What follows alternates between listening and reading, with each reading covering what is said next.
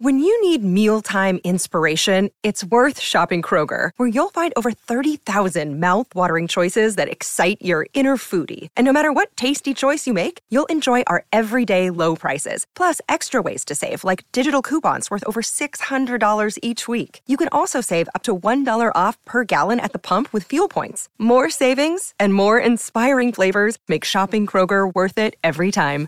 Kroger, fresh for everyone. Fuel restrictions apply. If Perkins can win it from 29.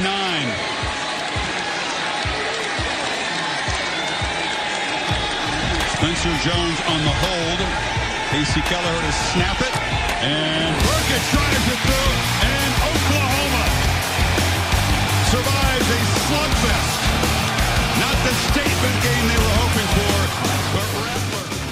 Oklahoma takes to the road for the very first time in 2021. The Sooners in Manhattan, Kansas, to take on the Kansas State Wildcats. And just the idea, just the thought of Oklahoma going to Manhattan to play Kansas State kind of puts some fear in Oklahoma fans' hearts.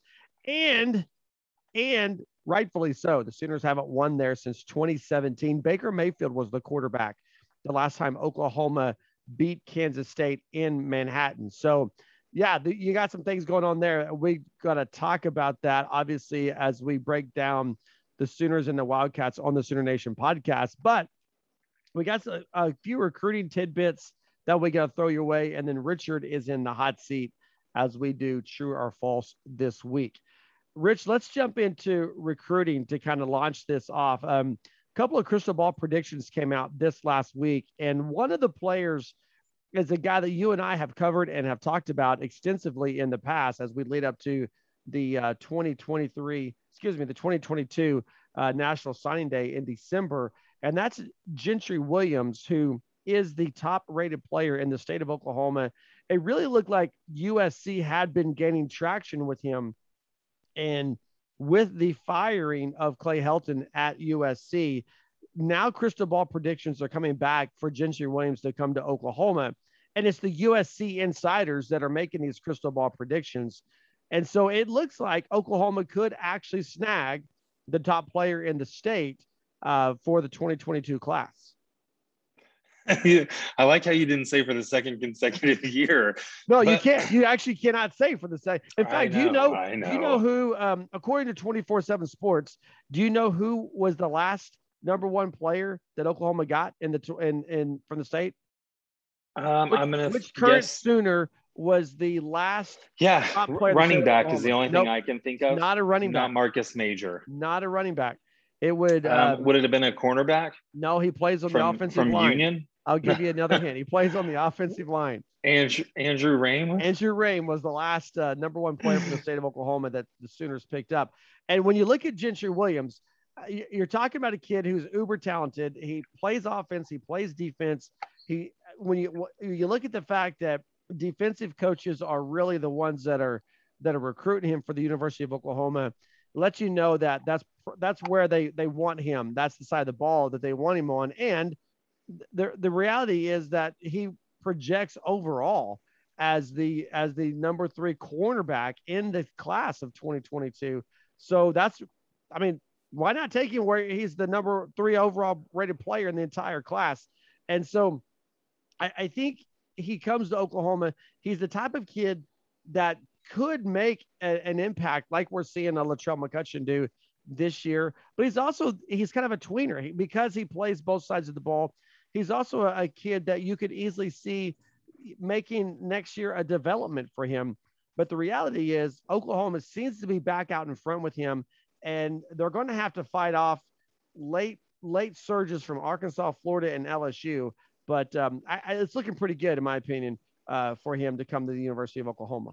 Yeah, there, there's a couple of things at play here for me as well, Matt. Obviously, when you look at the cornerback position for Oklahoma, there is an immediate need there. And I know these younger players are looking, these recruits, these prospects are looking to have an immediate impact or to begin to earn immediate playing time or at least compete for it, especially when you're one of the top guys in your state, you're one of the top guys at your position. You expect to step in and immediately begin to find your groove, if you will, find your lane and a staple on how you'll be used within whether that's the defense for the offense. And so I look at a guy like Gentry Williams, I look at Oklahoma's situation, and I look at him not just at, at for depth, really, but a guy who could come in and be that star on this defensive side of the ball in this secondary. He's that type of talent. And I think Oklahoma and this coaching staff most likely is going to sell that. That that is a talking point for them. It's something that they're considering. It's something that's come up in conversation with Gentry Williams time and time again. And I know that the bait is dangling out there. The only question is, will Williams, when everything is said and done, will he take that bait and sign that letter of intent? Well, and you got to think if, if you're willing to go to California to play for USC, then you're probably willing to go next door to Arkansas. I mean, he's from Tulsa, Booker T. Washington prospect, a product. So Arkansas is not that far when you when you think about that. And and the Hogs got a big game this weekend against Georgia, mm-hmm. but that's a team that's that's you kind of see they've they've made a turnaround and they're a team that's get, that's rising so to speak. LSU trying to have a bounce back season. Florida, you know, they they took Alabama to the wire. You and I talked about that last week on our podcast. So there is some some good company there. Whoopsie for, doodles. Um, there is some good company there for Oklahoma in recruiting him, but I just I just don't think it's a I don't think it's a coincidence that he was on campus September 17th and then just just over a week later it's the USC insiders that are saying that he's coming to Oklahoma because he really seemed mm. to have narrowed the choices down between those two schools. And we always knew that was a possibility because initially Gentry Williams was an Oklahoma commit. Correct me if I'm wrong there, but he was an Oklahoma commit before decommitting, opening back up that process. And I know that 2020 was a little bit of an oddity. It was an anomaly in terms of the recruiting cycle, in that recruits weren't able to make these official visits. In mm-hmm. fact, I'm sure that unofficial visits happened, but anything officially sponsored by the university seemed as though it was off limits. And that was NCAA guidelines. Opening back up, I have no problems with that because it allows you to enjoy the process, but it also does something that I find of more value, which is to simply slow down, to take it all in, and to make a decision. Not on a whim, not on a knee jerk reaction, but that has been thought over and that has been considered and conversed about within trusted circles. So again, no problems with that for me, Matt. Um, and I do believe Gentry Williams will be an impact player wherever he lands. That could be USC, that could be Arkansas, that could be Oklahoma. But you do have to like Oklahoma's odds, as you've mentioned, at this point in that process for him as an individual. Yeah, Rivals has him as a five star prospect. Uh, Twenty four seven has him as a four star prospect. Regardless, he's he's a super talent. Speaking of super talents, also, Owasso's Chris McClellan was on campus last weekend for the West Virginia game. And in between last Saturday and we're recording this on Thursday, 30, we're recording this on Thursday. September 30th. Uh, in between that time, he also uh, picked up crystal ball predictions to come to the University of Oklahoma. And much like what we saw with Gentry Williams and USC, it's actually the Ohio State insiders who were predicting Chris McClellan to come play for mm-hmm. Oklahoma. Mm-hmm. And th- those are the two schools. It's, I mean, this kid has a crud ton of scholarship offers. I think he's sitting on 35 scholarship offers, but it looked like it was down between the Sooners and the Buckeyes. Again, on campus for the West Virginia game. Man. And um, I, I had a different take when you're saying between the Sooners and the Buckeyes. I thought Florida was very heavily in that mix for Chris no, Florida, Florida's definitely in there, and so is Alabama. But I, I think no, I, I, was saying it was Florida and Ohio State, and then if you're throwing Oklahoma and Alabama would be a obviously you're a defender. You're get out of here. You're interested in my apologies a dog jumped in my lap kind of freaked me out. Um, but you're obviously going to consider alabama when they come knocking on your door. I think that's just a given especially knowing the talent that they produce and the the number of picks that they have go in the first round from that defense and more importantly from that defensive line. If Alabama knocks, if Nick Saban knocks on your door or even gives you a phone call, you pick it up. There is some kind of an interest there. But again, I, I didn't consider them to be one of the front runners. Matt, it seemed as though a lot of the talk was centering around Florida and Ohio State. I didn't really hear Oklahoma in that category with those two teams. You're saying that switched. You're saying that these crystal ball predictions are really uh, taking Ohio State out of the mix and pushing or elevating Oklahoma into their place. But I would still have it as Florida and Oklahoma then. Yeah, that's has, just my take. According to 24 7, his crystal ball predictions are 60% Oklahoma, 40% Ohio State. And again, the, the the latest ones coming from Ohio State insiders going towards Oklahoma. McClellan, a four-star recruit, 6'3", 295 uh, defensive lineman on the interior line. And I get what you're saying about Alabama. And that's really true across the board for any position, running back, quarterback, mm-hmm. defensive lineman. But when you look at what Oklahoma is doing with Perrion Winfrey, when you look at the, you know, you, you look at the the defensive lineman they put in the in the draft uh, the, recently, if you're a homegrown product, you you look in your own backyard, and and and the Sooners are doing some really good things. And here's a here's yeah, absolutely. If you pick up Chris McClellan and you pick up Gentry Williams, then what you do you're getting the number one and the number two player within the state of Oklahoma in this class, mm-hmm. and and there's so much uh, momentum and and so much talk about the 2023 class that these two moves, if they were to commit, if they do sign on National Signing Day, this gives the 2022 class, which isn't like you know, it's it's not shop liver, but it's it's definitely when you talk about the the two classes right now, 22 and 23, everyone's looking at 23, but add these two defenders, and you really kind of make a mark once again, a big splash in 2022. Mm-hmm. And it's not just that. You look this is going to be a hot take, a hot read for me, Matt. I think this is possibly one of the best defensive lines that we've seen at the University of Oklahoma in the past 20 years. Now, you're talking, about the, some, you're talking about the team currently playing. Yes. Yeah. And I would have said that about last year's team as well. These have been, again, it's a continuation of last year, minus a few names.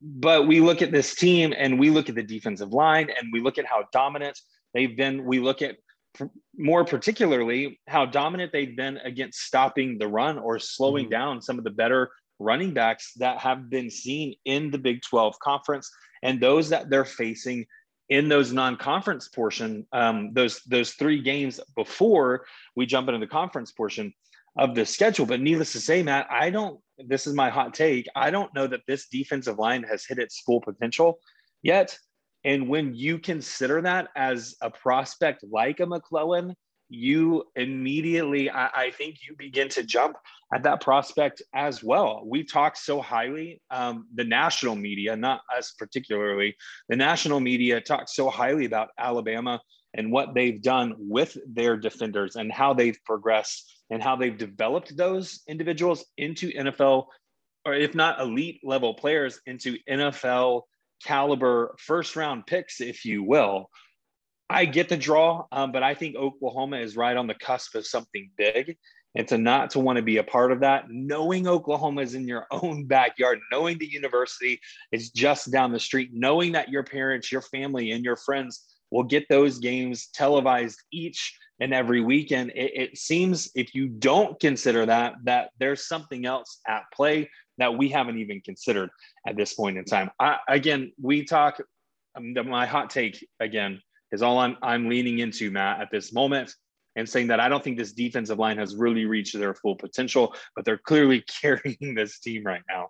Well, the defense. I mean, and that, and I think that's well, we're going to get into Kansas State, and we're going to get into West Virginia. We're going to get into all of that, but what's lost in the shuffle and when all the talk about Spencer Rattler and Oklahoma's offense, what's lost in the shuffle is the Sooners are winning with defense.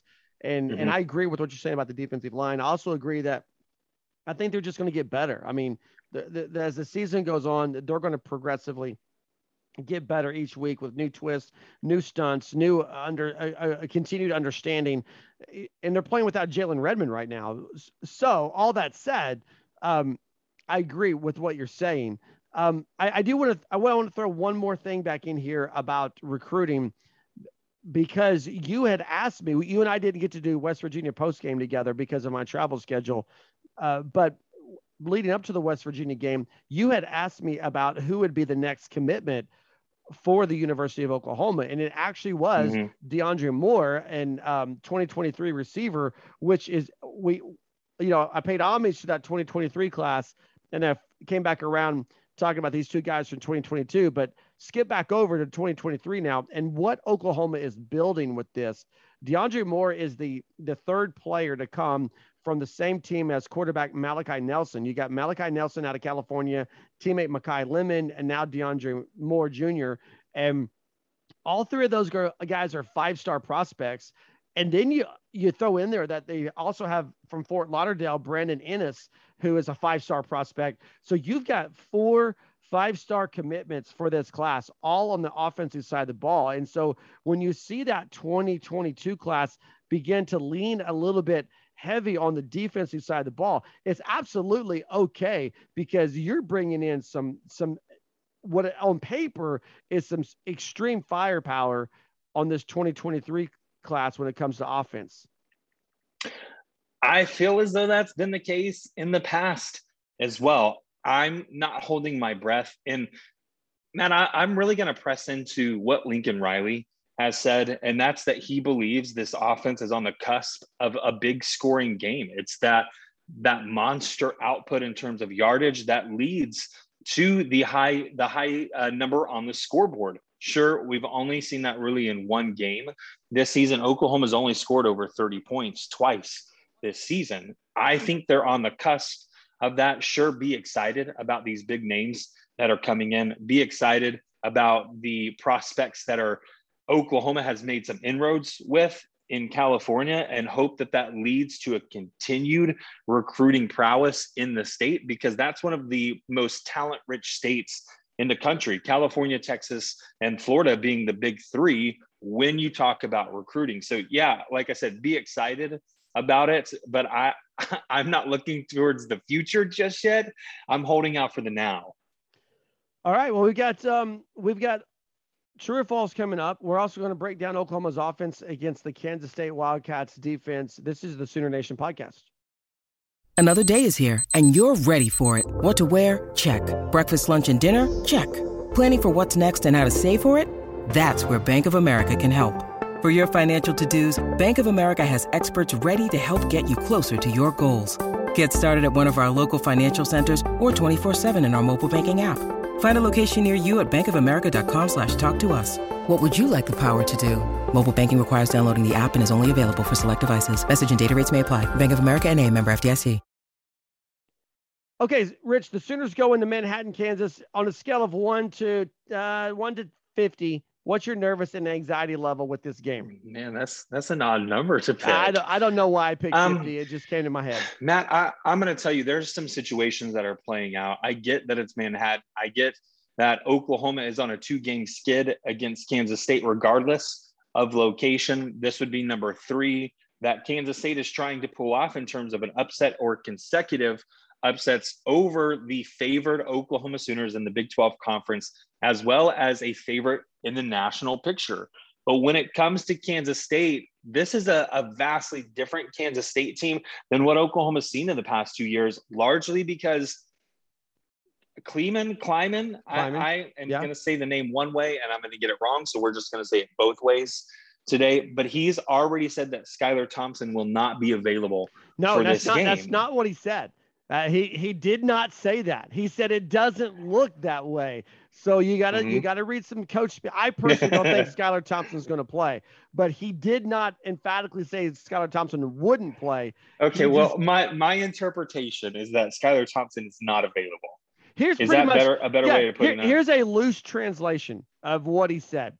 What he said was they really would like Skylar Thompson to return against Kansas State, uh, against the Iowa State in two weeks, but he's making progress. He warmed up against Oklahoma State last week in Stillwater, uh, but and he's better than he was last week in Stillwater. Will Howard, who got injured against Oklahoma State in the first half, is is really kind of gimpy at the first half of the week, but he expected the latter half of the week that he would work that out and be good to go.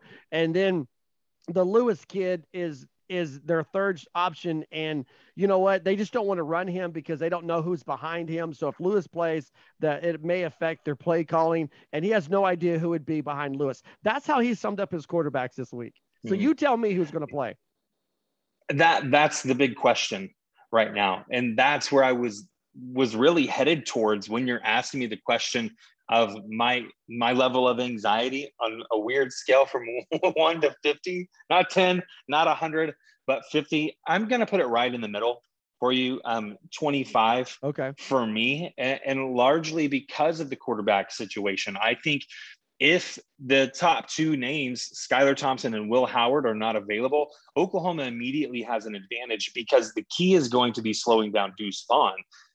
Oklahoma uh, wasn't necessarily able to do that last season, but again, it was a completely different situation. Yeah. There, again, Matt, some some situations, some things that are at play that we'll dissect here in just a moment. And I don't want to give too much away, but my answer uh, for the time being is going to be 25, simply because I don't know I don't know how this is going to play out.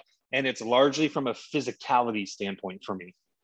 Yeah, so you're right there in the middle. Uh, Kansas State was in the top 25 a week ago. They go into Stillwater. They lose 31 to 20 to Oklahoma State. The Cowboys get up really big in the first quarter, and then they just kind of cruise there. Um, Oklahoma comes into this game averaging 38.8 points per game. Kansas State's defense gives up 19 and a half points per game. But again, 31 last week to Oklahoma State was the season high for for this team.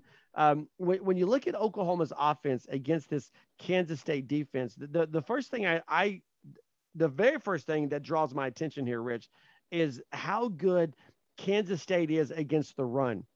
We have been talking about Oklahoma's defensive line, how dominant they are. We've been talking about how well they've done against the run, but Kansas State actually four yards per game less is what they're uh, allowing opponents on the ground 75.3 yards per game.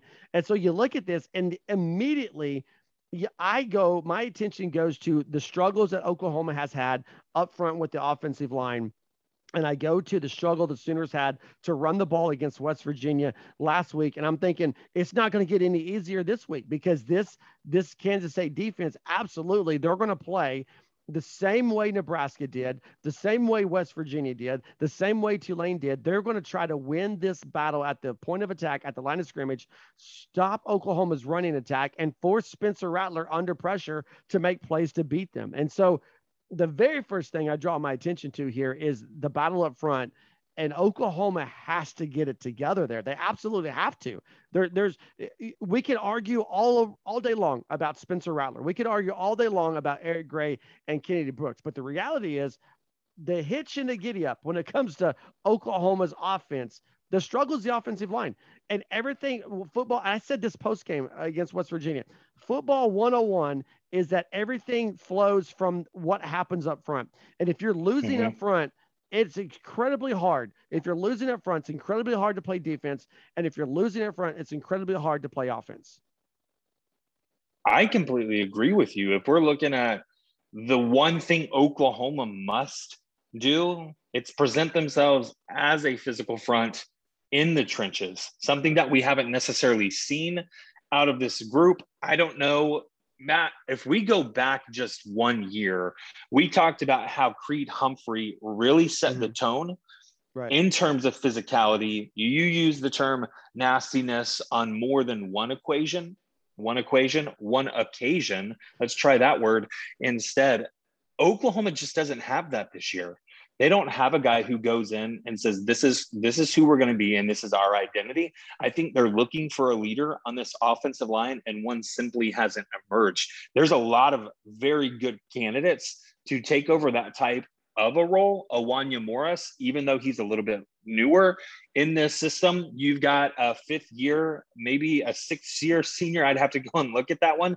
And Erik Swenson a lot of experience there. You have three guys, Matt, on this offensive line who have over 20 starts a piece and then you've got two two pieces that are fairly new. So we're looking for that leader. We're looking for the individual who can set the tone. I would expect it to be one of the more experienced players but i am not opposed to it being one of the younger guys who who lacks that experience. But wants to get out there wants to play and wants to show that they're capable of being the future of this offensive line.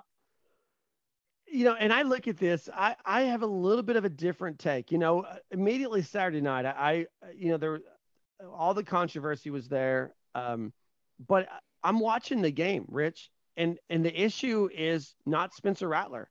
The issue is the offensive line. And I said mm-hmm. that Saturday night. I said that Sunday. I've said that throughout the week. You know, Gabe Ikard, who if you if you don't listen to Gabe Ikard and, and take what he says, you know, as as you know as truth then you really have no interest in knowing what's happening with this football team. But Gabe Ikard said the same thing. The struggle is the offensive line. Joel Klatt. Yeah, and he's got News, experience there. Exactly. Joel Klatt from Fox News, who used to be a quarterback in the old Big 12 days. You know, Joel Klatt came out and said it's not Spencer Rattler, it's the offensive line. And and Rich, more specifically, when I look at this offensive line, I don't see it as being a an issue of of talent I see it no, being an issue of communication. They're just not communication communicating. It's not there at the level that they need it to be. And and here's how you can tell.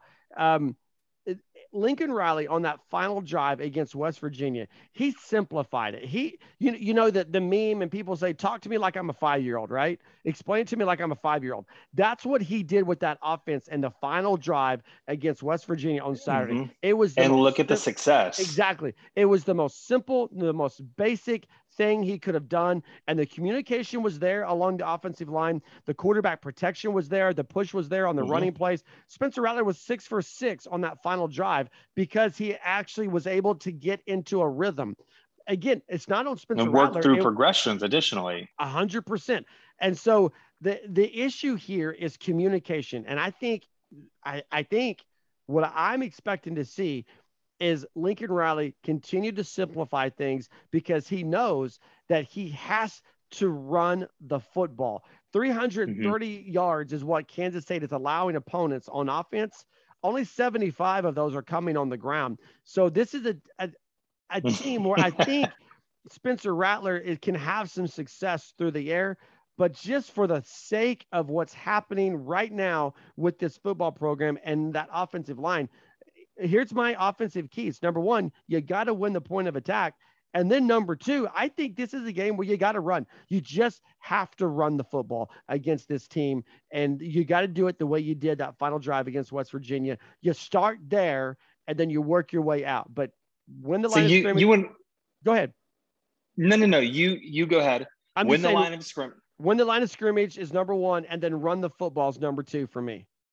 Because I'm going to completely disagree with you on the necessity of running the football. Yes, Oklahoma will run the football. Yes, they will run it consistently and an attempt to keep these linebackers, to keep these safeties honest. But at the end of the day, Matt, I look at that Oklahoma State game. I was watching Oklahoma and Oklahoma State play side by side on two separate screens um, with a group of people who are heavily invested in the Oklahoma State game. I was relegated to a, a side TV almost by myself with, with the Oklahoma and West Virginia game. Needless to say, what I saw out of Oklahoma State was Spencer Sanders carving up this this defensive mm-hmm. secondary to the tune of 344 yards. Spencer Sanders for Oklahoma State looked all world right. against Kansas State. Had mm-hmm. possibly the best game of his career, single single game performance, best game of his career. Other people may not label it that way, but I know coming out of that game, the word that everybody was saying was, This is the Spencer Sanders we've been waiting for, which indicates to me that he was doing something special on that night. Oklahoma has a plethora of talent at the receiver position. They have one heck of a quarterback. And I don't care what people think about Spencer Rattler at this point in time. I'm in agreement with you. He's not the problem. He's an athletic quarterback who has a strong arm and can make all of the throws, but also has the ability to extend plays with his feet and make throws, accurate throws while on the run. You can't complain with the, the skill set. You can't complain with the tools in the toolkit for Spencer Rattler. What you can complain with is what we've already alluded to is the offensive line. And honestly, if Oklahoma is going to simplify things along this offensive line, I expect them to open things up in the passing game and to begin to uh, involve the receivers more often than not. This is a game where I think Oklahoma throws more than they run. And I've said the exact opposite in previous games, but this is that 60 40 split where I want to see Oklahoma, if they're going to run 100 plays, I want to see them throw it 60 to 70 times and run it 30 to 40. So my my first no. yes, Matt, win the line of scrimmage, but two is open up the pass attack do you know uh do you know what else was happening when Spencer Sanders was having the best game of his season against Kansas State last weekend? No, but I bet you'll tell me. Yeah, the the Jaylen Warren kid was running for like 130 yards. I, it, it, it, goes hand in hand. I mean, you want look you, if if if you really want to be balanced offensively, what you have to do is you have to make linebackers and safeties either pause at the snap or take a step backwards at the snap. That's what you want. It, it, and and so if you're wanting to run the ball, you want them to pause or take a step backwards. If you wanting if you wanting to pass the ball, you you want them to pause or step forward. And the way you make that happen to really balance it and confuse them is that you are able to run the football. And when you're able to run the football, then you're able to do the RPOs and you read what those defensive ends are doing, you read what the linebackers are doing, you get your hot reads. All that takes place by running the football. And what Oklahoma's problem was against West Virginia, they couldn't run the ball. They just couldn't. And so the pressure was coming and you know people people get on Twitter and they scream and they holler and they fuss where's the deep ball? How come Spencer Rattler's not hit the deep guy? Well, okay, you need you need about three seconds to hit a deep guy. Spencer Rattler has about one and a half seconds. Okay, and so it's just it's, you got to run the ball, and I, we'll be on the opposite side of this. That's okay. I'm completely fine with that. That's what makes this great. You you get one side, I get one side. We'll watch the game together, and we'll come back and talk about it on Sunday. But uh, I'm sticking to my guns uh, win the line of scrimmage, run the ball. And the number three for me, obviously, we're going to throw in here turnovers is a given. Protect the football, mm-hmm. don't turn it over. But then number three for me is to take those shots downfield. Once you've established the run, use play action, use RPO, and hit those shots downfield. But to me, Rich, it starts after they run the football. My third key to this game offensively, Matt, was going to be very simple.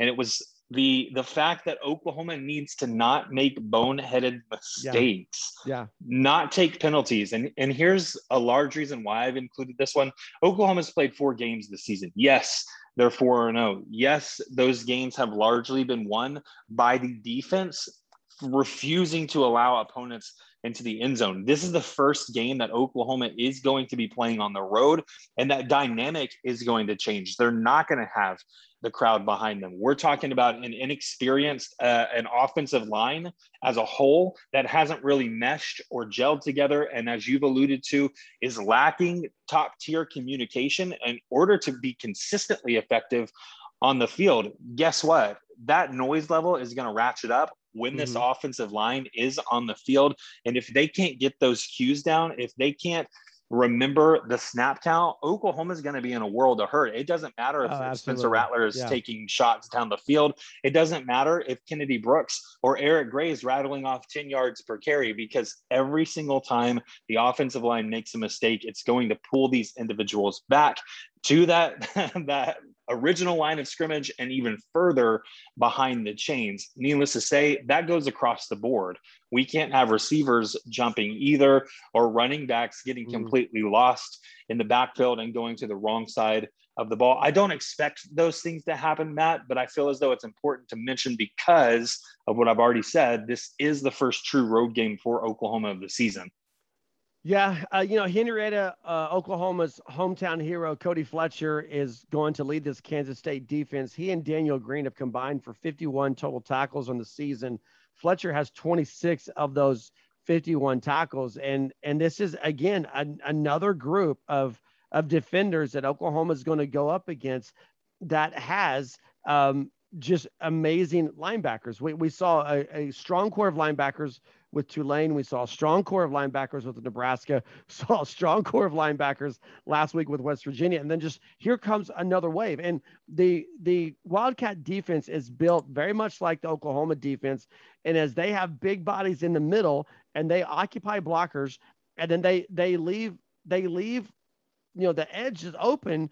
And um, I, am going to mess this kid's name up, but the um, hyphenated defensive end, uh, Felix Anud, Anudike Uzomah. Uzomah. Uh, I, I, I know I messed it up, but he and and Jerry McPherson, the safety, eight and a half sacks on on the season through four games. Um, I think I think the um, the the Wildcats total have 13 quarterback sacks in four games, 25 tackles for loss. 15 quarterback uh, pressures. They thrive at the line of scrimmage. This is going to be good on good. This is going to be the the the heart and the soul and the meat and the strength of the Wildcat defense going up against what has absolutely been the catalyst, or not the catalyst, I guess the Achilles heel of this Oklahoma offense. And it all comes back around to that number one that you and I both said line of scrimmage. That's where it is. Oklahoma has to be solid there.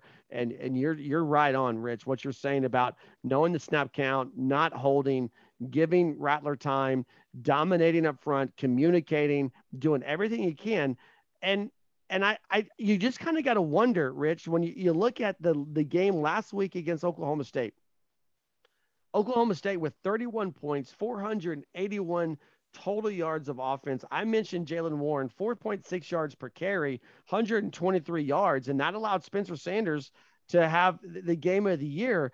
Um, it was that. A, here's the, what we're going to find out early. Was that an anomaly for Kansas State because everything just kind of snowballed, losing your quarterback, or is there a blueprint there for a physical level of football to be thrown back at this Kansas State team? And to me, that's going to be a huge determining factor that we're going to learn early in this game. I'm not going to disagree uh, with with your take on this game. Kansas State, one game, one bad game from start to finish, and that one got.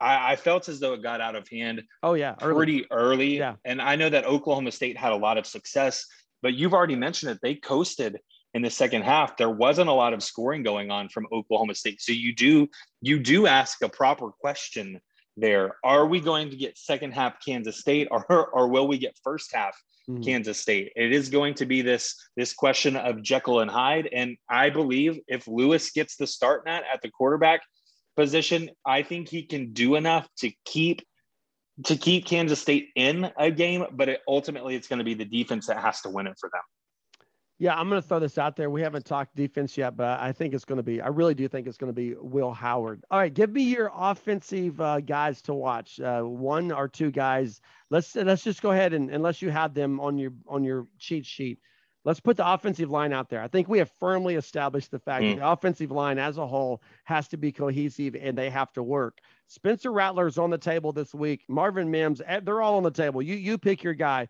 Who is it that you got to watch this week? Yeah, for me, I'm going to take one of your guys and go with Eric Gray. I've already told you that I believe Oklahoma opens up the passing game in this one. I believe it's a key that leads to success. And when you look at the running backs of the group that's available, the most notable one in the passing game is Eric Gray, and you can use him in, in various mm-hmm. roles. Oklahoma will have a full a full roster or slate of individuals at the wide receiver position, which then makes a guy like Eric Gray the X factor for me in that passing game. It would be easy, just as easy for me to pick a Brayden Willis, though, mm. for similar reasons. I'm just singling in on Eric Gray because I think he sees more snaps than any of these halfbacks or these tight ends. Well, since I put, I say back, more snaps, more targets. I, I see. I, I feel you're saying. I um, I since I put Spencer Rattler on the table, I'm going to pick him up right here and say he's the guy I'm going to watch just because you got to see 74% completion is not bad. If you're a quarterback and you're completing 74% of your of your passes, that should be good for anybody apparently except for the student section. But whatever. Um, I'm, I'm just I, am curious to see. I, I'm trying not to say something really that sounds really harsh, but Spencer Rattler's an ego-driven guy. I mean, he he's a, a high profile athlete. He was in high school. He is in college. He's he's the high profile position for one of the most high profile offenses in all of college sports. His ego was he it took a shot on Saturday night. How does he bounce back? How does he bounce back with that this Saturday? So because of that, he's the guy that I'm keeping a, an eye on. Uh, give got me a your, quick question. Yeah, go ahead.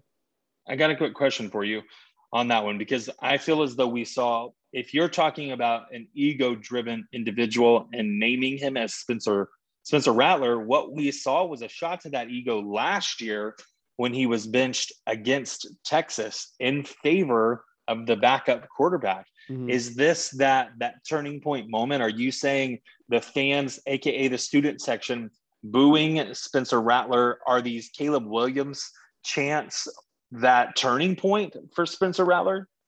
I think it can be, but I, I think what you have to keep in mind is that um, last last Spencer year, Rattler isn't playing bad, Matt. I don't. No, no, I'm not, I'm not, Exactly, I'm not saying that either. And, he, and that's mm-hmm. what I'm mm-hmm. saying. You got to keep in mind is that he was playing poorly in that first half against Texas last year. And that was the coach telling him, you need to go collect yourself and get yourself head and everything mentally, physically focused to get back in this game. That's one thing. Having your peers, the student body, chant against you, that's that's something totally. I don't think I don't even think you can compare them because the guy's completing 74% of his passes. He's playing good, but it's not good enough. And and I we're gonna I'm just gonna say we're gonna talk to this again here in just a minute, and I've got one more thing to say about it. But I am definitely curious to see how Spencer Rattler bounces back from this. And I, I think the outcome could be the same, Rich.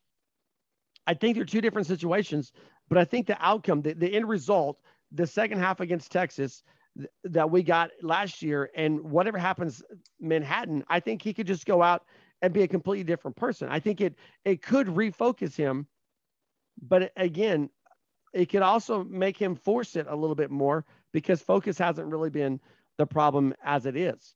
All right, give me your bold prediction. Uh, yeah, your bold prediction. We, we did our my, players to watch mm-hmm. bold prediction for the offense on Saturday. My my bold prediction is that Oklahoma will score more than 30 points in this game. We've seen what the offense I'm, I'm has looking at done. My, my cheat sheet here to see if I agree with you or not. I keep, keep going. we we've seen what the offense has done the past two weeks. We've seen what they did against Nebraska, which was not a 30 point performance. Mm-hmm. We saw what they did against West Virginia. Again, not a 30 point performance. In fact, it was a far cry from 30 point outings. Needless to say, Oklahoma, I think, takes some of the, the knocks. They begin to learn, they begin to grow. They simplify things, much like they had to do for the defense a couple years ago. They simplify things on offense, and it leads to um, I can't remember the quarterback's name from Baylor who dinked and dunked Oklahoma to a win, but I can see that being the case here and Oklahoma just marching down the field 10 yards at a time.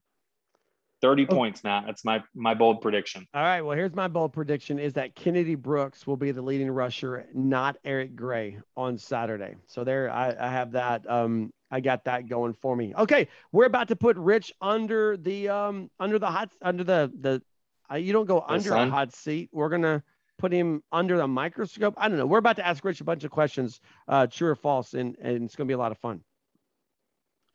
So, Rich, this week on True or False, obviously we've got uh, football to talk about with Oklahoma and Kansas State, but we also you and I didn't get to do post game last week, and so we're gonna we're gonna start there with the five true or false questions, and uh, we're just gonna jump right back into this if, if you're ready.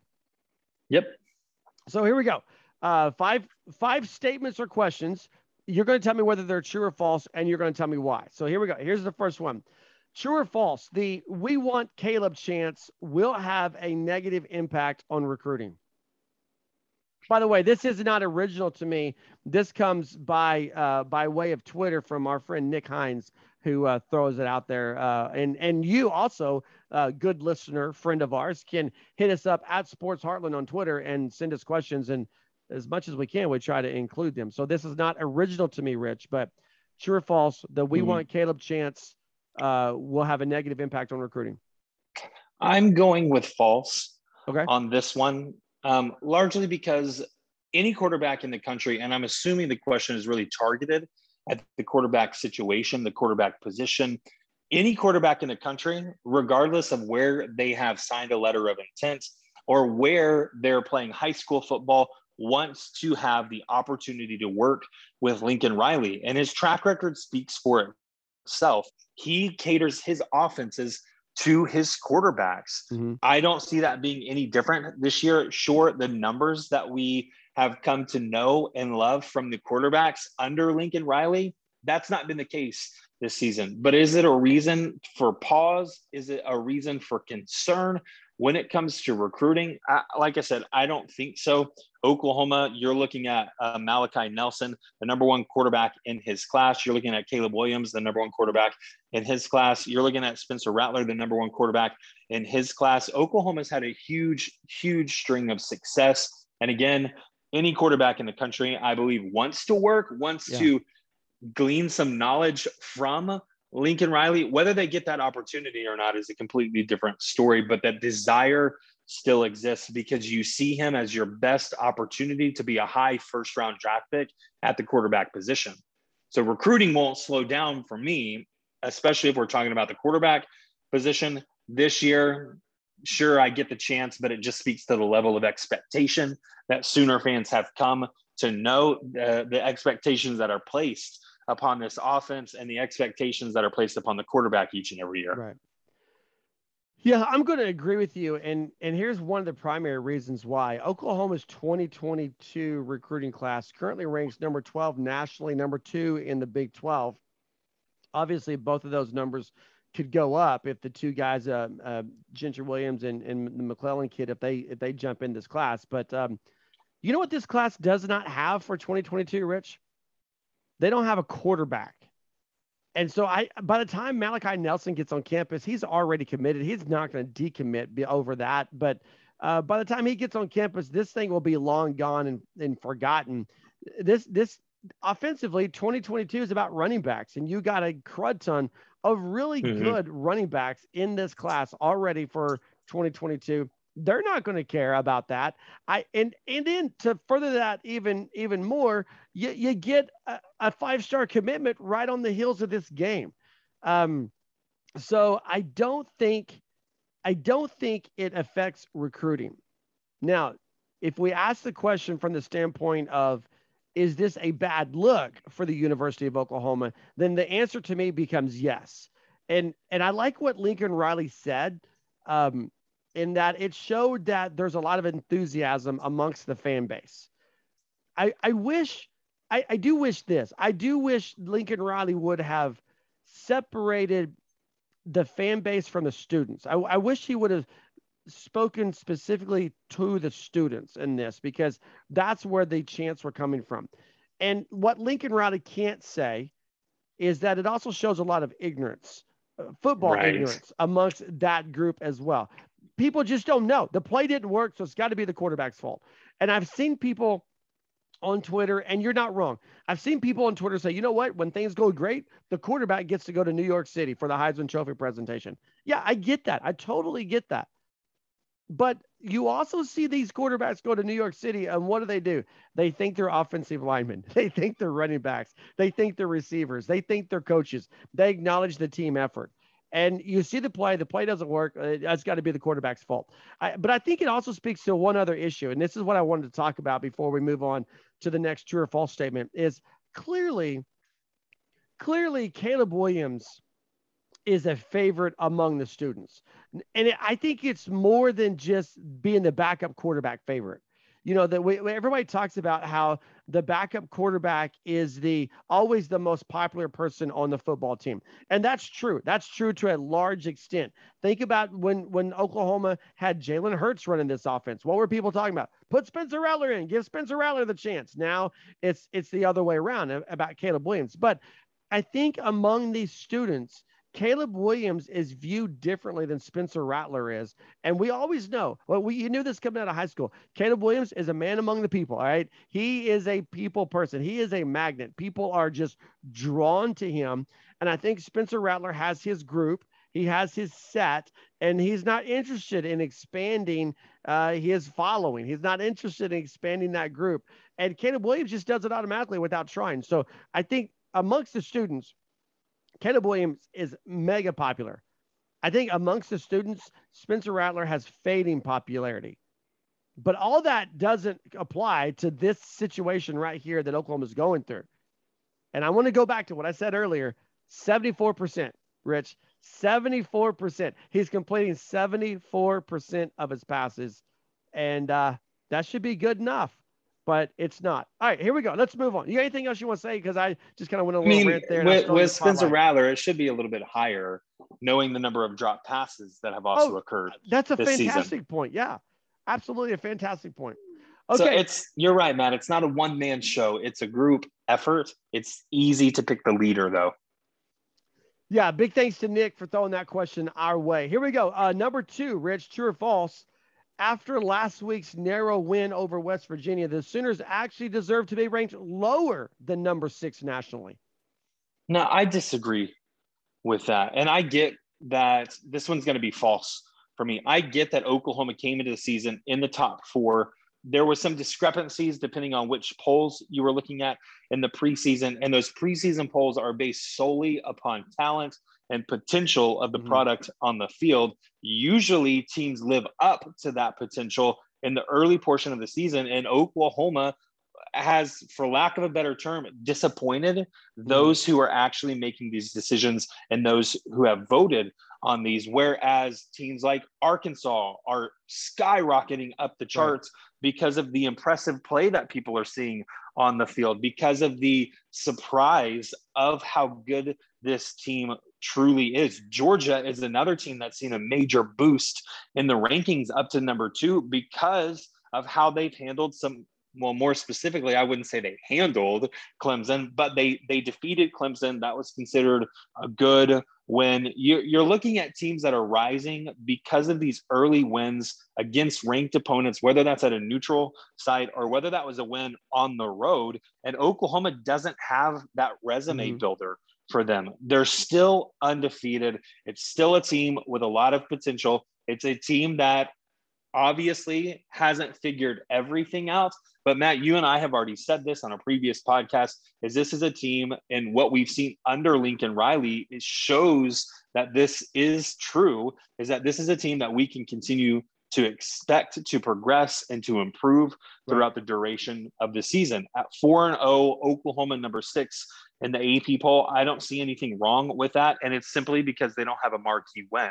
When Oklahoma gets that opportunity to get a marquee win, um, I, I would expect a very similar situation to play out and that they rise up the rankings. Because I'll tell you right now that Georgia over Clemson win was not impressive to me. Just no, because there no, are names yeah. attached. In hindsight, in hindsight, now you're absolutely right.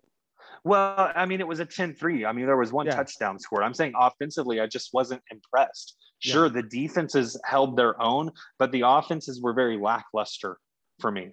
That's I, where I'm going with that. Yeah. And we're saying the exact same thing about Oklahoma, right? The defense is holding serve, but the offense is a little bit lackluster. So they're dropping in the rankings. I, will say that I think Georgia is, is legitimately good. I, I have no problems with Alabama in Georgia being the top two teams in the country, and they're in the same. Well, we'll find out this weekend. Well, yeah, they're going to play. Georgia's going to host Arkansas, and I think Arkansas. We're going to find out how good both of these teams are. I think Arkansas is probably going to get curb stomped. I mean, honestly, I I think this is going to be a multiple score mm. win for Georgia because I think mm. Georgia's Georgia's that good defensively.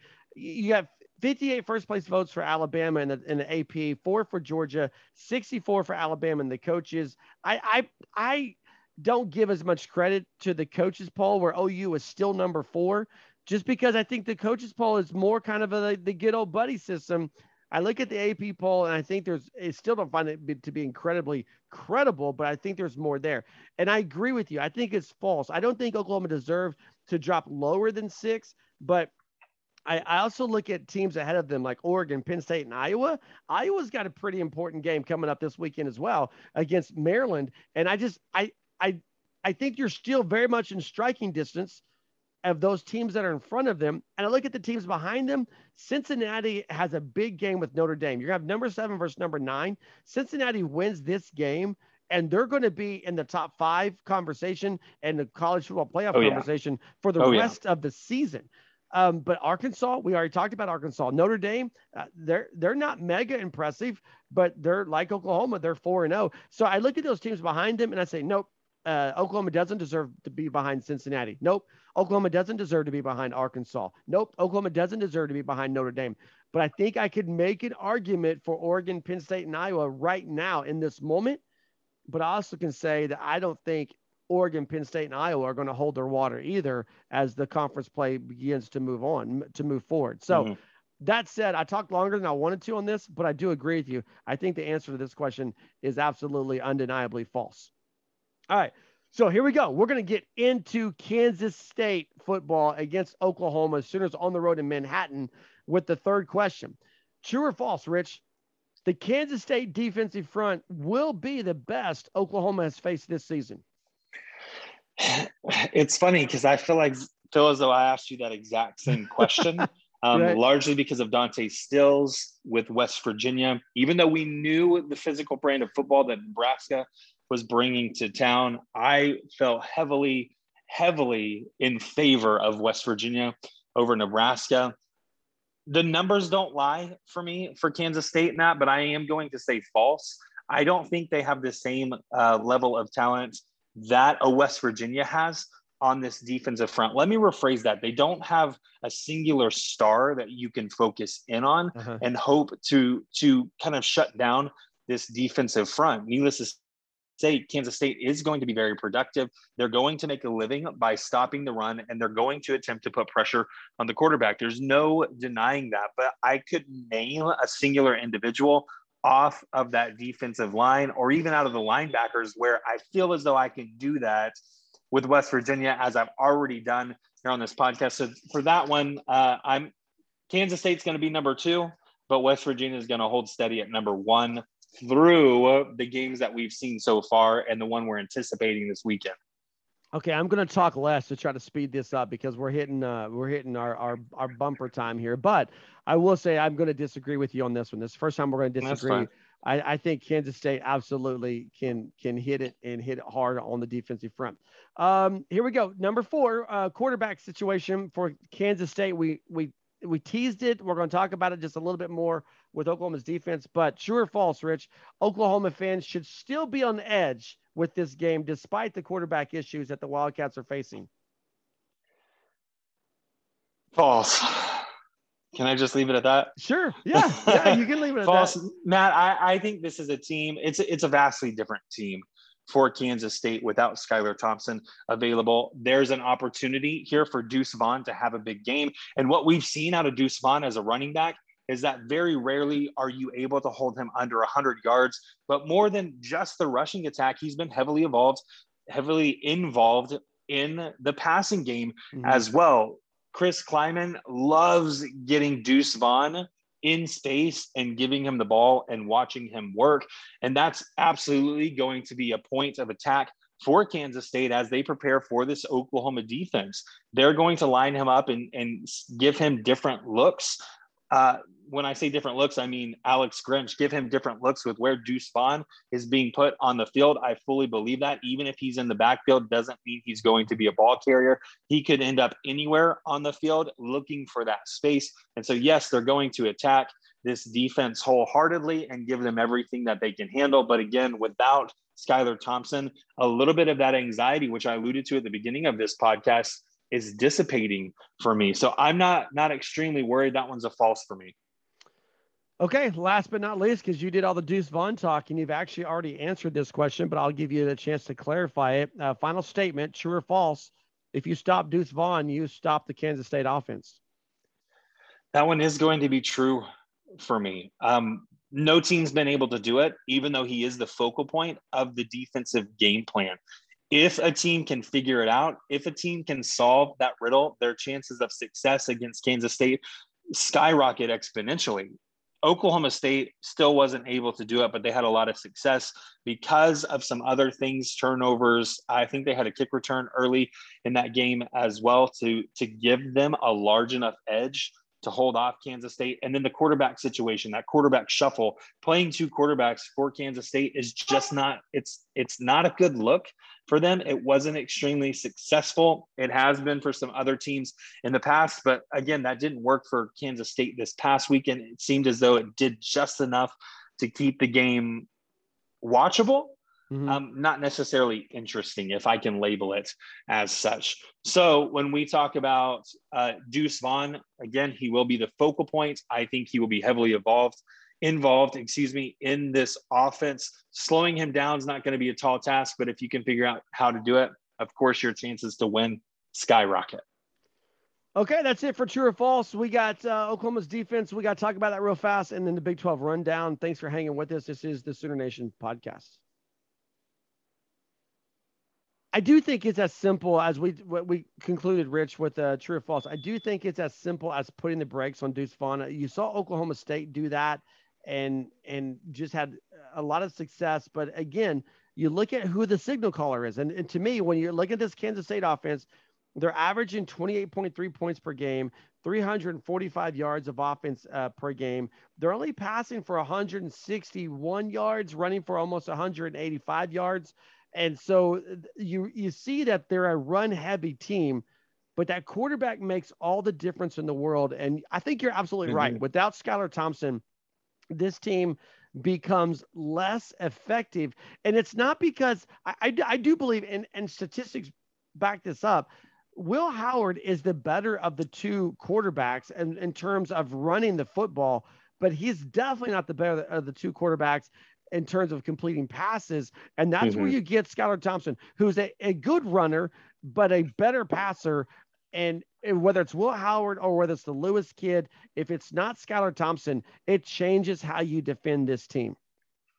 It's not just it's not as clear cut and dry I think, as you put it for me. And because when we look at Skylar Thompson, he's just a dynamic playmaker. Mm-hmm. His his teammates respond in a different way than they will with Will Howard. And that's not to discredit the talents that is Will Howard. It's not to discredit what he's capable of. But when you have the ability to lead a team like Skylar Thompson does, when you have the natural tenacity about you, like Skylar Thompson has, the never quit, it quickly becomes pervasive amongst mm-hmm. the rest of the team. I'm not saying Will Howard doesn't have those qualities in him. They're just not as viable. They're just not as strong. And we haven't witnessed them like we have in a Skylar Thompson. So again, the team responds differently to him, Matt. He's just a very dynamic playmaker. And without him, I, I think Oklahoma can really set themselves up for success with this defensive front and getting into the backfield. So give me your first key to success on the, for Oklahoma's defense. Yeah, like I said, um, it is getting into the backfield. It's mm-hmm. putting pressure on the quarterback. It's flushing a guy like Will Howard out of the pocket if he does even play, if he gets the start or if they choose a rotation of quarterbacks. I think getting into the backfield is going to be the the first step in slowing down this offense because what you're ultimately trying to take away is not what the quarterback is capable of doing, but it's his time to connect with a guy like Deuce Vaughn, who's trying to find that space to work in. You've already mentioned it. Downfield passes take about three seconds to develop before you actually release the ball. If you can cut that down to one second, I like Oklahoma's opportunities of keeping these plays in front of them and then using the speed, using the athleticism to track individuals down, to track the ball carrier down towards the, whether that be the line of scrimmage or the sideline without giving up massive chunks of yardage. So it all starts with with this defensive front. It starts with these defensive ends, and more specifically, I'll go ahead and give you a name, Nick Bonitto, for me. Mm-hmm. Okay, so I'm gonna I'm gonna stick with that because that's my number one. Basically, we're we're gonna say the same thing. Win the line of scrimmage. Exact same we said with Oklahoma's offense, defense. You got to win the line of scrimmage. You got to get pressure in the backfield, and then I'm gonna go into number two, and that's uh, uh I'm gonna kind of say this corny, but it's truth. Don't let the Deuce get loose. You know what I'm saying? Get, find Deuce Vaughn on every play and make sure that he is accounted for because you mentioned in the passing game over 10 yards per reception is what he's averaging this Kansas State team is not dangerous throwing the football. They they they can make plays on the football, but they've got four touchdowns on the season to just two touchdown passes. Sorry, four interceptions on the season to just two touchdown passes. And so everything's about Deuce Vaughn. So win the point of attack and then bottle up Deuce Vaughn. Don't let him get loose. The second one for me, Matt, I, am going to throw this out there as for the defense as a whole, and it's just to play a disciplined game. It's not to do too much. It's not to attempt to be the star of this defense. Yes, I know that the defense has preached turnovers, but if it's not there, I would rather you keep the play in front of you than a, right. a player getting behind the mm-hmm. defense mm-hmm. because you attempted to make a play on the ball that simply wasn't there in order to force that turnover. So play disciplined defense, keep everything in front of you, and keep this offense really from finding a rhythm that they so desperately need because Kansas State as a whole, I don't think they have a lot of firepower. I think they are, and we've talked about this in depth already. They're relying heavily on this defense yeah. to set the tone and to keep them in the game. So if you can basically use their own tactic against them, I think you'll find a lot of success once again. Do you have a third, a third key? No, I was going to let you go for that. Well, it's just it's turnovers. I mean, it's, it's Kansas uh-huh. State's a team that'll turn the ball over. They're averaging an interception per game. Uh, this, eh, Oklahoma's got to get those. You you got to get and Oklahoma has at least the defense has at least one turnover per game. Um, here's something that's very interesting. It's going to be the weather, uh, the chance for storms, the chance for rain. It could be an ugly field. It could be a wet football. Th- there's a chance for for a, a, greater chance than normal that Kansas State's going to put the ball out there for Oklahoma to get it. And so you got to get those turnovers um, because I definitely believe defense wins this game. Def- whoever wins that line of scrimmage more consistently defensively is going to win this game. And I, I do think both both teams are going to try to run the ball. I think both teams are going to have opportunities where they have to pass the ball. And those are the moments where Oklahoma can capitalize and try to get an interception or two. So you got to get the turnovers. Yeah, I didn't want to go with the obvious but that is one of the obvious things. It was something that I was mentioning there at the end of point number two. I'm going to piggyback, Matt, what you're saying, um, but I'm going to take it from a different perspective and say that Alex Grinch has expected two from this defense each and every mm-hmm. game. It was the standard, it was the measurement for success. And if we're looking for a successful defense, they need to keep at that clip. They're there right now. We know that, but they need to keep at that clip of two per game throughout the remainder of the season. That one's just something I'm tacking on to each and every weekend that we begin to preview these games, whether it's said or whether it isn't said, whether it's singled out or whether it's just lumped in there with a larger group of more pressing keys for this defense. All right, so give me a player. Who you watching? Like I said, it's Nick Bonitto for me. I think this is a game where he can absolutely have an impact, largely because of the role that he plays. But if we're talking about dominating the line of scrimmage, if we're talking about getting into the backfield, he has a lot of opportunity because of the natural skill set, because of his speed, and because of his size. But I also know that Nick Bonitto is not a guy that's just been used to create pressure on the quarterback. He's also a guy that's been used to spy the quarterback, depending on who's in there. That may be what's asked of him. I see him playing a lot of different roles. He may even be asked to drop in coverage for anything coming over the middle to a guy like Deuce Vaughn. Um, he's going to play a lot of different roles. There's going to be a lot that's asked of him. I could see DaShaun White being another individual who's asked to, to cover some of those roles, but a majority of that responsibility for me ahead of the game without knowing the actual game plan that the coaches have laid out is it's resting upon Nick Bonitto and, and the talents that he has. That's a good one. I've got uh, Turner Yell. Um, he, monster game against West Virginia last week. Had the scare with the shin bone injury. Uh, by all accounts, he's good to go Saturday in Manhattan. But uh, calling out coverages, we talked about Deuce Vaughn, how important he is in the running game. Uh, the Delarrin, a guy like Delarrin Turner Yell is going to play a key role in uh, in limiting what Deuce Vaughn does in the passing attack, as well as the last line of defense on run plays. And so uh, I got DTL as my defensive player to watch. And my bold prediction, Rich, is that Kansas State will have less. It's really not a bold prediction uh, when you look at the stats here, but Kansas State will have less than 100 yards rushing, is my bold prediction in this game. Wow. As a team, which is the exact same bold prediction that I'm going to have, I was singling in on Deuce Vaughn and saying in the three wins that Kansas State has produced, I know they had that monster win over Stanford that we may have deemed as unlikely. They had that a big win mm-hmm. over Nevada that I didn't think they would get, as evidenced by our Friday locks, without a guy like Skylar Thompson on the field. In the three wins that Kansas State has produced this season, Deuce Vaughn has rushed for over 100 yards. Those three games alone, Matt was 393. Uh, you need to double check me on this. I thought it was 393 yards in the wins. Now that I'm saying it out loud, it could very well have been the total. I, no, I think that's what I've on, got written down. Yeah, that's total between the three games. You're you're on you're on point. Okay. Um, so anyway, if we're looking at a, a bold prediction, but one that also feeds back into a key to victory for the defense, it is limiting Deuce Vaughn to less than 100 yards rushing. And I think Oklahoma does that. All right. Well, we're going to give you our score predictions as we do the Big 12 rundown. Uh, we'll tell you how we think Oklahoma and Kansas State is going to shake out, but we're going to talk about some other games in the conference as well.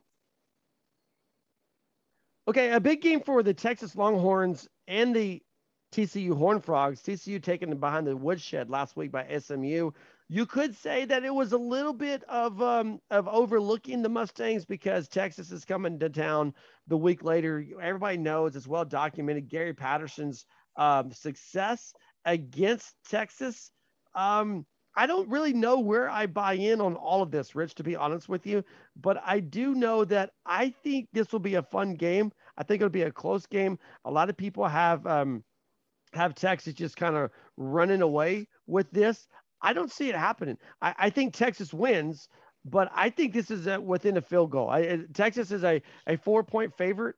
Uh, the over under here is at uh, at 65. Surprisingly, I think I would take the under on, on 65 points, but I do think Texas comes out with a field goal type win. Um, but Gary Patterson, we know this, Rich. He plays in this team. They play Texas. Uh, they fight tooth and nail, and they get him in Fort Worth. 11 o'clock ABC. This is the first game I'm watching on Saturday. I don't disagree with you in that this one is closer than what a lot of people are are believing.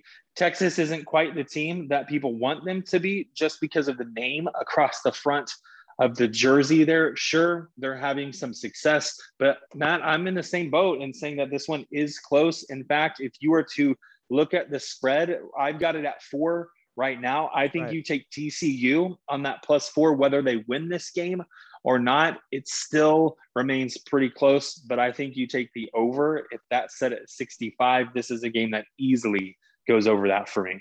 All right, so we're going to disagree. I think it. I think it hits the under because I think there's going to be a lot of running in the football in this game. Mm, I think um, they score at least 35 points apiece. So okay. we'll we'll see. Uh, we'll, it'll be fun. Uh, let's see how it shakes out. Um, the Texas Tech Red Raiders are going to take a backup quarterback who does have experience into Morgantown to face the West Virginia Mountaineers. Jarret Doege gets to go against his brother's former team.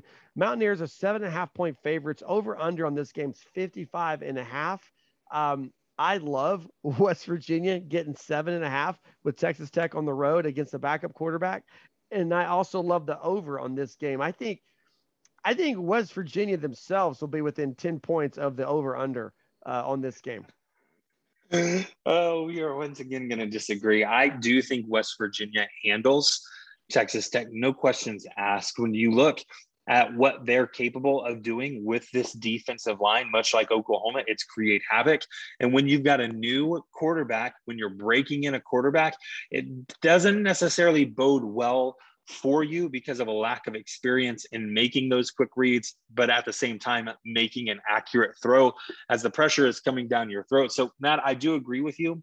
West Virginia handles this one, but I think you need to take the under here. I think this is going to be a, a little bit of a lower scoring game than what you believe. And I, I honestly think that 27 or 28 points wins it. I think West Virginia is going to score about 42 to 45 points. But again, that's just me. We, we can talk about it on, on Sunday. Uh, the biggest game in the Big 12, in my opinion, Baylor at Oklahoma State. Both teams are mm-hmm. undefeated. Uh, this is who thought this would be a huge game, but it is ESPN two, six o'clock kickoff. Um, this this has got all the all the makings of being a game that um, that you know you, you got top 25 Baylor, top 25 Oklahoma State. This, this is uh, going to be a fun game. Cowboys three and a half point favorites. Here's the problem for me, Rich. I'm not buying in on Oklahoma State yet. I'm more bought in on Baylor. You know this because I picked Baylor to beat Iowa State last weekend. I'm more bought in on Baylor than I am on Oklahoma State. I've seen ugly offense from the Cowboys. I see a backup quarterback win last week that, that gets knocked down to the third string quarterback. I would unload on Baylor right now as a three and a half point underdog.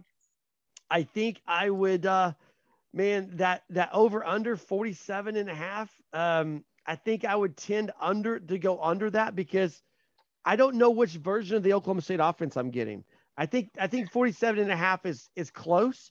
I think I would probably around 45, but um, definitely, I love Baylor getting three and a half because I think Baylor wins this game. And if you're an Oklahoma State fan, you can't get upset with me because I feel like I pick against Oklahoma State every weekend, and yet they win every weekend. Baylor has been the surprise of the season. And when we look at what they're currently doing, it's hard to argue with that. The way that this offense has basically been humming along I can't disagree with you. Oklahoma State at best has been inconsistent for me, and that's worrisome because you don't know what's going to happen. You don't know which Spencer Sanders you're going to get.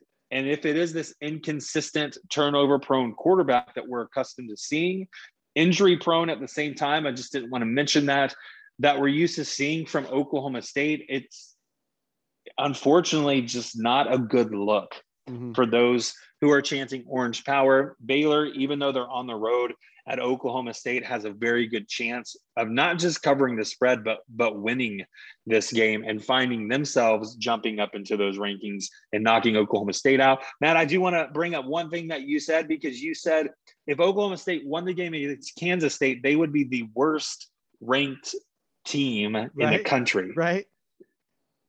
Hey, at least you're at least you're holding steady. No, I again, I think it's smoke and mirrors. I, I don't. Um, it, you want to make me a believer in Oklahoma State? Win this game. If you win this game, mm-hmm. I will come on Sunday night and I will say, you know what, Oklahoma State's the real deal. Kudos to Mike Gundy for getting them to five and zero oh with this team that he has.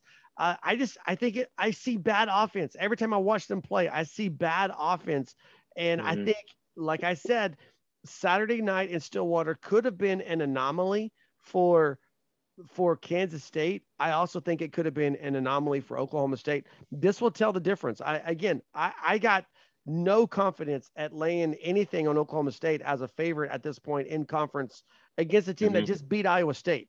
So give me Baylor, right. give me four and a half, and let's let's run with that and see what happens. Um, Kansas at Iowa State. Now this is interesting. All right, so let me preface what I'm about to say with Iowa State's winning this game. Iowa State's not going 0 2 to start conference play, but the Cyclones out of the top 25. They started as a top 10 team. They're out of the top 25. They're 2 and 2 on the season, 0 1 in Big 12 play. Kansas, they got their their token win of the season. Now they're just trying to get through October so they can start basketball season. But the Cyclones are 34 point favorites against Kansas. I think mm-hmm. this is an improved Kansas team. I, I think I don't think they're good, but I think they're better than what they have been in the past. Iowa State's still figuring things out. I think Kansas covers 34 points. I, obviously, Iowa State wins. I think Kansas covers 34 points. And I think the over under is spot on at 56 and a half. I wouldn't touch that over under because I think it's spot on, but I would take I, I, I can't believe I'm saying this. I think I would take Kansas getting 34 points.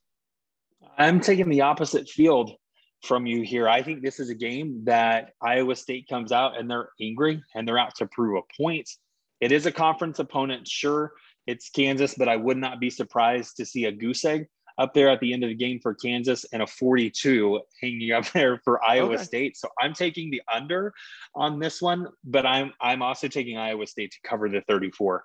Well, I didn't. I clearly didn't take this on, on my Friday locks. But if I was going to take um, three games from the Big 12 for Friday locks, I, I think it would be West Virginia uh, and the, the, over under West Virginia, Texas Tech. I think it would be Baylor getting the four and a half from Oklahoma State. And I really think it would be I would uh, uh, Kansas getting these 30, 30, what, 34, what I just said it, 34 points from from mm-hmm. Iowa State. Uh, I think those would be the three Big 12 schools I would lock if I was doing this. That leads us up to Oklahoma and Kansas State. Sooners are 12 point favorites. 52 and a half is your over under here.